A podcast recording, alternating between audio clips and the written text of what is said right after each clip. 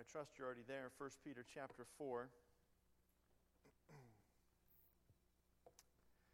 We're going to conclude our our series that that uh, that Brother Brad has started on spiritual gifts, and uh, and uh, I, I promise not to beat a dead horse. I know we've covered it. This makes the fourth week, and uh, so there's there's a lot that that goes into it. I know, but we're going to be looking at this passage this morning together, and uh, it's my prayer that, that we'll grow from it. Stuart Briscoe tells the story of an astronaut bound for the moon who was interviewed by a reporter about all the details, especially regarding the potential hazards for traveling to the moon and back. The reporter asked, "How will you eventually leave the moon once your mission is over? How does the module take off to return back to Earth?" The astronaut answered, "We will fire off several rockets that powered the engine at our small module." The reporter asked, "Well, what if the engine won't fire up and it doesn't work?" The astronaut said matter-of-factly, "Well, we're stuck on the moon." The reporter pressed and said, "How long will you, your life support and oxygen systems last?" The astronaut said, six hours. And the reporter said, "May I ask you what you would do in the last six hours of your life?" And the astronaut laughed and said, "That's easy. We'll work on the engine." You know, that's great advice. What would you do if you knew life on planet Earth, as you know, as you know it, was about to end? What would you do if you had six hours to live, six hours before the return of Christ? Hopefully, you, like the astronaut, would say, or continue to work on the engine. Do things you ought, you know you ought to be doing. The Apostle Peter here is reminding the church of this very thing. In verse seven, look what it says. He says, "The end of all things is at hand." Just sit back and wait for it. Don't do anything. It, it's just, just keep going. No, he says, in essence, keep working on the engine. Keep doing the things that you know you ought to be doing. And look what he says. He says, be self-controlled, sober-minded for the sake of your prayers. And look at verse eight. Above all, keep loving one another earnestly. You know, love, I believe, when we're talking about that of spiritual gifts, is really what knits and holds, it's the glue that holds everything together.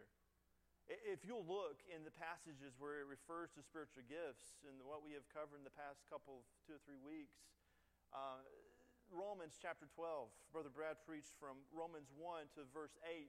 Well, if you'll look past verse eight, nine, and following, Paul speaks on that of love and the importance of love and how as important it is to make sure that we are loving one another, that we're being hospitable to one another. And then in verse, and then in chapter, last week, he preached in chapter uh, twelve of First Corinthians. The whole chapter is dedicated that to spiritual gifts. What's the very next chapter in chapter thirteen? It's the chapter is known as the love chapter. Paul is saying, if I can do all these things, I have all these gifts, and I can do everything, but I don't have love, it profits nothing. It, it, it doesn't matter. It isn't, it's good for nothing. So I don't think it's a mistake at all that Peter would include this here and referencing, later he would, in referencing that of spiritual gifts. Brothers and sisters, if we don't have love, our gifts don't mean anything. And so he is making it a point here, above all, above everything, love one another. Jesus says, this is how you know you're my disciples, if you have love for one another. And notice what it says. It says, uh, since love covers a multitude of sins. What does Peter say in there? Is he condoning sin and overlooking sin? Not f- from Peter nor anywhere in the life of a New Testament church. We are told as Christians to condone sin or to ignore sin or to not discipline unrepentant sinners. What Peter is referring here is the attitude of grace. What Peter is wanting us to demonstrate as, as we wait for the coming Christ, is a gracious spirit that avoids pettiness or pickiness. It avoids the activity of gossip that loves to broadcast the sins and shortcomings of others in the body. Peter wants us to avoid a hateful spirit that loves to point out the faults of others in order to stir up trouble. To put it in our own vernacular, the world out there is a dog-eat-dog world. Let's not bring that spirit in here. So Peter commands us to love fervently. And not only that, look in verse nine. How hos- show hospitality to one another without grumbling.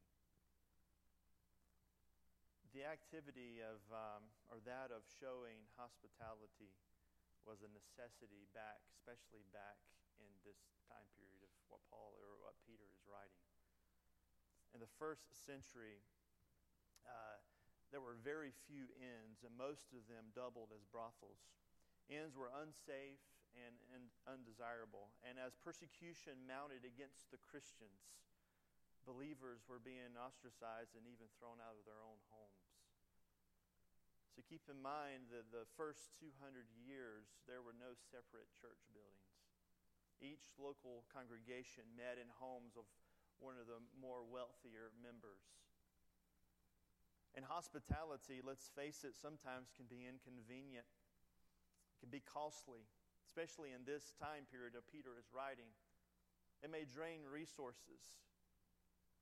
But Peter is saying, look, above all, have love, and that should breed in and of itself that of hospitality.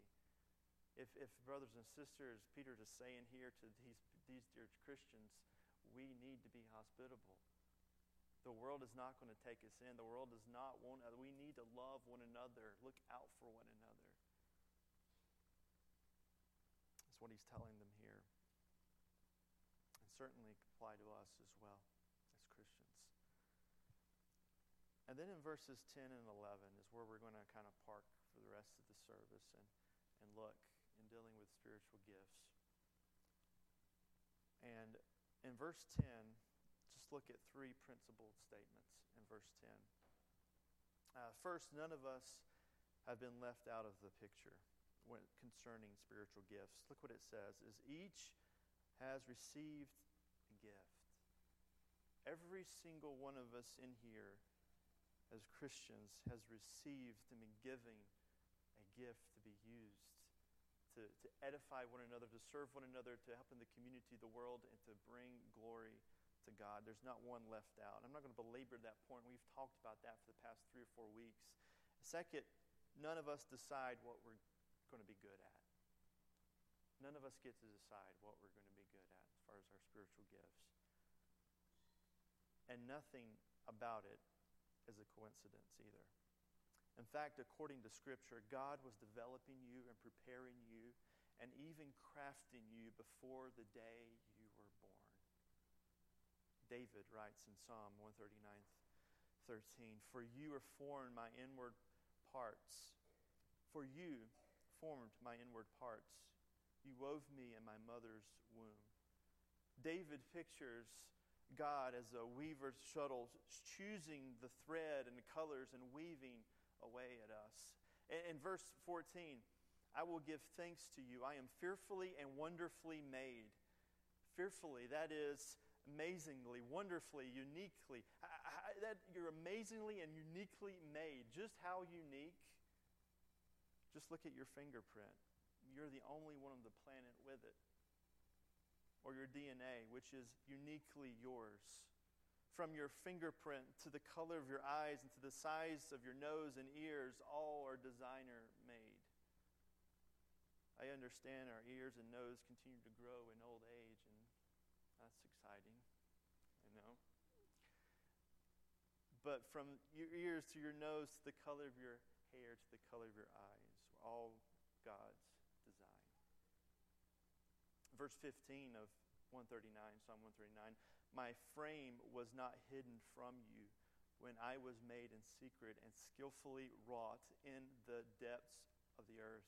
The Hebrew term here refers to our frame as literally referring to our bony substance, our skeleton, our bone structure.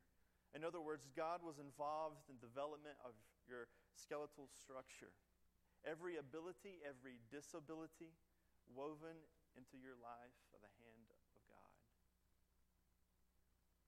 Thousands of years before sonograms would would prove to show us the heating, the beating heart of a baby at nine weeks. Thousands of years before we'd see a three D image of an unborn baby sucking his thumbs or responding to sounds or even painful stimuli. Thousands of years before we would see a three D, or thousands of years before medical technology would catch up to inspired scriptures and reveal that preborn baby is emitting brainwaves nearly identical to adult brainwaves before the baby is even three months in the womb. David writes it this way: before your birth, God was at work in your life. Now, fast forward the tape ten years, thirty years, sixty years. Peter is informing us of something else, that God has actually bestowed upon us individually our ability and gifts and talents, as we have unique privilege and responsibility to develop and exercise and expand and advance our gifts for the glory of God that He has given us. Wouldn't it be amazing, in reference to spiritual gifts and what God has given us, if we had sign-up sheets in the back in the lobby for Sunday school teachers? We had waiting lists for Sunday school teachers, for, for nursery workers, waiting lists to get on because it was so full of, of, of, of people wanting to go on mission trips. You say, well, that would be very unique. That would be, that would be hard to believe, but listen, in the eyes and the mind of God, that's normal.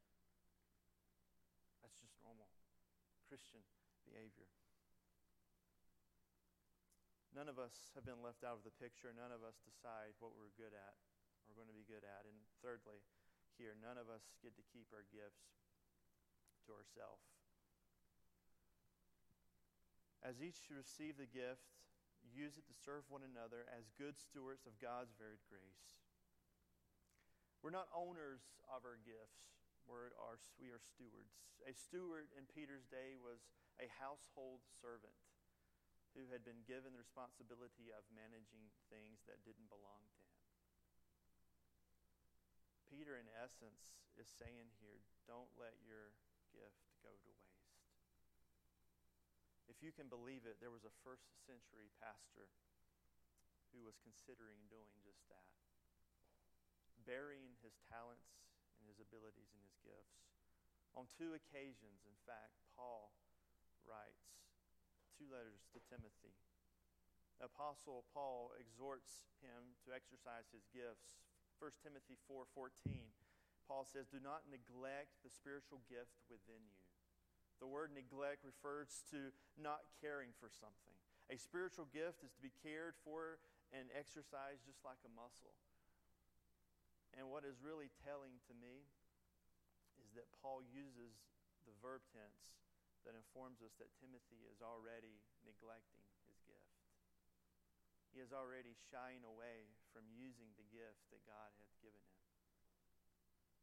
No doubt related to pastoring and teaching. We're not told what it looked like or why, or it could have been discouragement over ministering to the people. It might have been the rigors of preaching.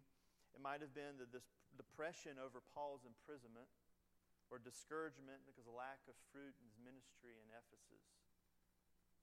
We're not specifically told. But you know, it's it's kind of encouraging, because we all now can identify with him in facing challenges and burdens and difficulties for of exercising our own ministry gifts for the glory of Christ. And then we get to verse eleven. In verse eleven, whoever speaks as one who speaks oracles of God, whoever serves as one's, uh, whoever serves as one who serves by the strength that God supplies. Peter, in essence, is giving two two categories of spiritual gifts, that of speaking and that of serving. And before we go any further, it's already been covered in the previous sermons. Um, many of the gifts that are mentioned, that Paul mentions in Scripture, are actually our own responsibilities and duties as Christians. For example, Paul talks about the gift of evangelism. But as Christians, that is our duty and our responsibility as Christians, is to evangelize, is to tell others about Christ. So you can't, you can't say, I don't have the gift of changing diapers, so I'm not going to work in the nursery. I've tried that at home, and it don't work. That's me. So we, we can't say we don't have the gift of, of mercy or an encouragement, and as Christians, we're called to do that. What about teaching? Think about it in these terms, the gift of teaching. We are all told that a mark of maturity in every believer is that we become teachers, Hebrews five twelve. In fact, the writer of Hebrews asked, are you all teaching by now? Every believer is a teacher, and a writer of Hebrews isn't thinking of formal teaching opportunities in the church. He is thinking of every believer taking those teaching opportunities. That might be to one person or a coworker or to a child. As asked a question about God or the Bible, and you can deliver to them a biblical answer. Guess what? You just became a teacher, a Bible teacher. Every believer is to mature and learn to communicate biblical truth through the world around them. Now, obviously, there are different positions. There are more, um, and what Peter may be referring to here is that of preachers or teachers, Sunday school teachers, missionaries, um, community group leaders, taking God's word and expounding it in public setting. And even of, I love how he even phrased this, because even those who take God's word and expound God's word and teach it and preach it, there's safety, there's security, there's accountability, because it's not my words, it's not your words, it's God's words, it's his message, not mine. Because it says here, as the oracles of God, of, of what God has to say, what is his message? There's safety in that. There's also safety when it comes to that of, of serving. Because serving can be hard work, can get tiresome. And the beauty of it is that we're not doing it in our own, or we shouldn't be doing it in our own strength. And this is what he's saying here. We're relying on the strength of God in this verse. Sometimes we can look at service gifts and think that it may not be as significant as speaking gifts. It often goes unnoticed. It's often often behind the scenes. You don't have to be visible to be vital in the body of Christ. Yes, speaking gifts proclaim Christ, but service gifts portray Christ. Speaking gifts explain truth, but service gifts apply truth. Service or speaking gifts tend to go tend to get the attention, while serving gifts go unnoticed. But just keep in mind that speaking gifts are the mouthpiece, but serving gifts are the muscle. And since the body has more muscles than mouths, not surprisingly, the predominant gift of the Spirit in the church happens to be the category of serving gifts.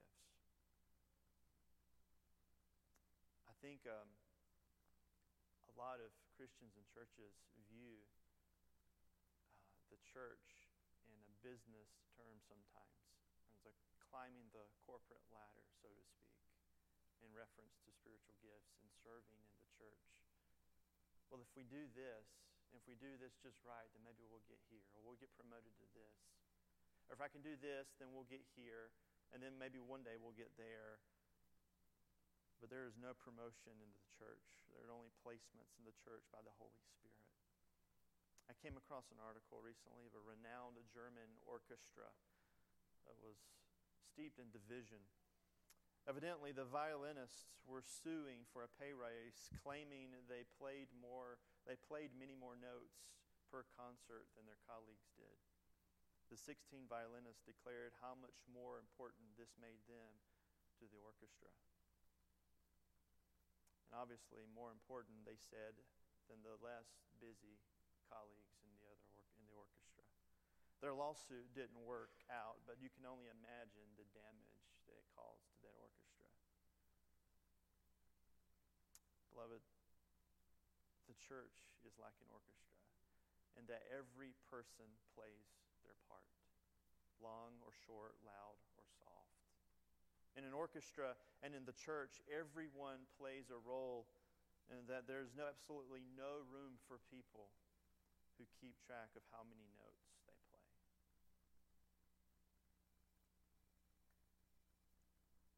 And then we see here that in all of that, God supplies us the strength. In serving, it's God who gives us the ability to do the serving, to exercise our gifts. The, the word here for supplies is the Greek word choregi. It's where we get our word choreograph from. And here's the implication. God is doing all the all the choreographing. He, he is arranging all the parts, and He is supplying all the strength that you need to play the role that He's designed and equipped uniquely for you to do and to perform. And so we can look at all of this and say, well, you know, I, I'm pretty busy. Don't know my schedule. I mean, why bother? There's a lot going on. And Peter anticipates that question. He anticipates that question, and look what he says. Why do we do what we do? Well, for the glory of God. We do it for His glory and not our own. One author One author wrote it this way. There are two great moments in a person's life. The moment you were born and the moment you realize why. Here it is. To bring God glory. That is our purpose. That is our goal. That should be our desire. And yes, using our gifts is a gift from God. He has gifted every single one of us to do it, to serve one another, to be a light in the community and the, the world that we live in, but not to lose focus and to lose sight on why we do it. We do it for His glory, to bring glory to Him, that His name would be made great among the nations, among the people, and that people could see it and be drawn to Him. That's why we do it.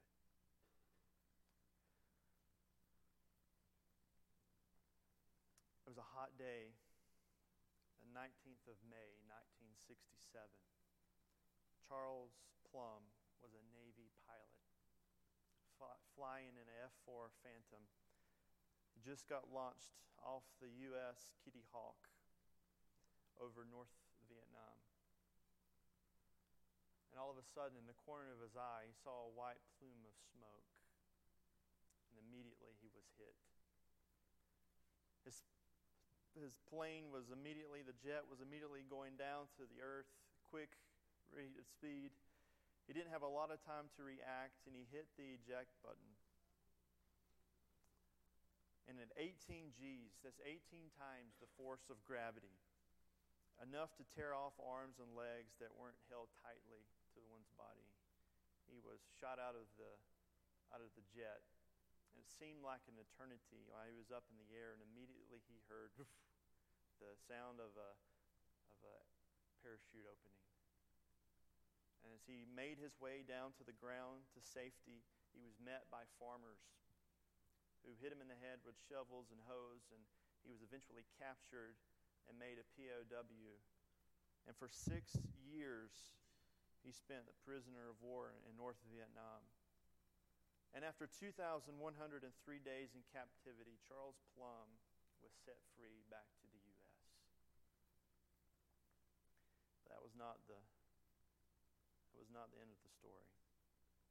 One day, Charlie and his wife was having dinner in Kansas City at a restaurant. And Charlie noticed a man at another table looking at him intently, staring at him. And Charlie couldn't think, why is this guy looking at me like that? Like he knows me or something. And not long after that, the guy got up and came over to Charlie's table to where they were eating and said, "You're Charles Plumb, sir." Charlie said, "Yes," trying to think who this man was, how did he know him? Then he continued, "You flew jet fighters in Vietnam from the aircraft carrier Kitty Hawk, sir. You were shot down. You spent six years in P O W in Vietnam, sir." "How in the world did you know that?" Charlie asked. The man replied, "I packed your parachute." Wow, Charlie was taken back, and the man immediately took out his arm and his hand to shake him, and he shook his hand. He said, "I guess it worked."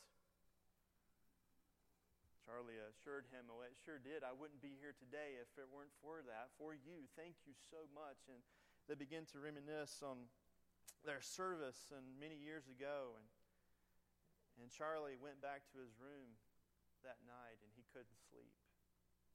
He was tossing and turning. Charlie said, I, I kept wondering what he had looked like in his Navy uniform, a white cap, bib in the back, bell-bottom trousers. I wonder how many times he had passed me and said good morning or said, "Hi, how are you?" And I just ignored him and turned and walked the other way because I was a fighter pilot. He was just a sailor. Charlie thought of how many hours the sailor had spent at the long wooden table in the bows of the ship, carefully weaving the shrouds and folding the silks to his chute, holding in his hands each time the fate of someone he didn't know, with the understanding of most likely the parachute would never be used, yet there was always a chance. Charlie would go on to say that this moment really changed his outlook on life. In a very spiritual sense, most of us in here, I dare say, could say, maybe look back and think of someone who packed our chute, who God used their abilities and their gifts in our life to show us encouragement, mercy, evangelism, teaching, to help mold and make us to the person that we are today. And I think it really begs the question with us, whose parachute are we packing? Whose life are we investing? Who are we praying for? Who are we encouraging, showing mercy, evangelizing, discipling, teaching? Who is it that we are, are, are giving our life to see them grow, to see them come to Christ? It's, it's our desire that as a church, that that would be on each and every one of our hearts. That we would do that. That we would love to see, and, and that we would do that not out of duty and out of responsibility, but out of but out of devotion, because we love God and we want to see people come to Christ. We want to see people grow, and we want, as a body of Christ, to be united and to grow and love one another and grow together as a church. And all in keeping in mind, and all for the glory of God, that He would be glorified in all that we say and all